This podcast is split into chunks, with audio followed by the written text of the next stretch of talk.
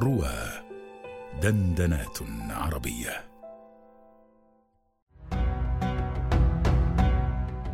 آيات وأبيات مع الأستاذ أبي قيس محمد رشيد على رواه.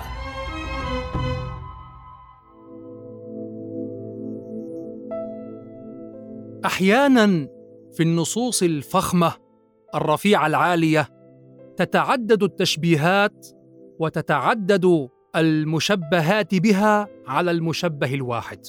وهذا كثير في الشعر الجاهلي القديم.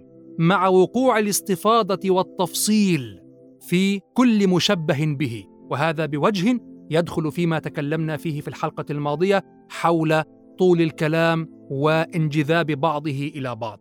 لكن نحن الآن ننظر إليه من زاوية أخرى وهي زاوية تعدد المشبه به أو وجوه التشبيه وعملية التشبيه على المشبه الواحد.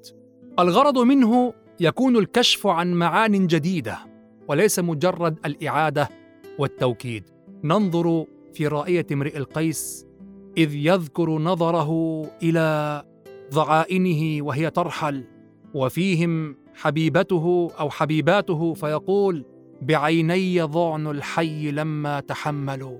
لدى جانب الأفلاج من جنب تيمرا فشبهتهم هنا يبدأ الشاهد فشبهتهم في الآل حين زهاهم حدائق دوم أو سفينا مقيرا أو المكرعات من نخيل بن يامن دوين الصفا اللائي يلين المشقرا سوامق جبار أثيث فروعه وعالين قنوانا من البسر أحمرا. حمته بنو الربداء من آل يامن بأسيافهم حتى أقر واوقرا وأرضى بني الربداء واعتم زهوه وأكمامه حتى إذا ما تهصرا أطافت به جيلان عند قطاعه تردد فيه العين حتى تحيرا.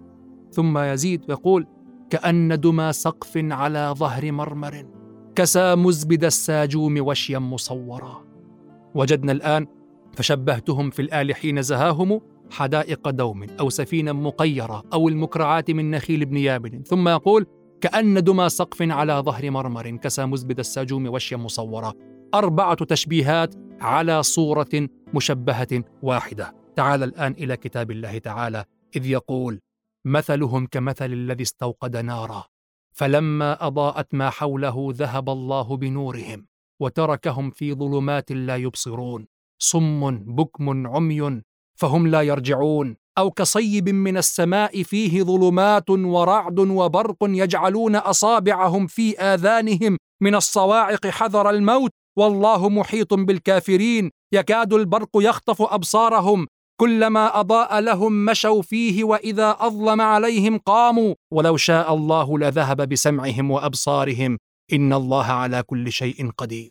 فهذا أيضا استفاضت فيه وجوه التشبيه واستفاضت المشبهات بها وأطيل فيها وتعددت وهذا مما يلتقي فيه كذلك أو يكاد يلتقي فيه القرآن مع الشعر القديم اقتصارا فهذا كذلك ليس ظاهرة معتبرا شديدة البروز في غير الشعر الجاهلي والله تعالى أعلم.